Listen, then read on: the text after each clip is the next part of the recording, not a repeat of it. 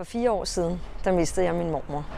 Og egentlig tragisk var det jo ikke, for hun var jo 91 år gammel. Men øh, jeg var meget tæt med min mormor, og jeg savner hende.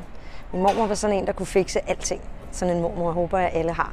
Hvis nu man for eksempel var kommet til at lægge et rødt håndklæde ind i vaskemaskinen sammen med alle de hvide, mens ens mor og far var på ferie, så måtte man jo ringe øh, efter mormor, der kom med sin håndtaske. Indeholdende selvfølgelig sygtøj, en våd vaskeklud, og i dette tilfælde altså også en dum klorin. Fordi min mormor var, som hun var, så sagde hun det aldrig til min mor og far.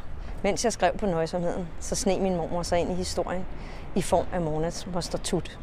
Fordi moster Tut er jo sådan en, der fikser alting og har sine øh, faste udtryk. Lige præcis som min mormor. Så jeg havde næsten ikke lyst til at holde op med at skrive igen, fordi jeg ville have min mormor hos sig.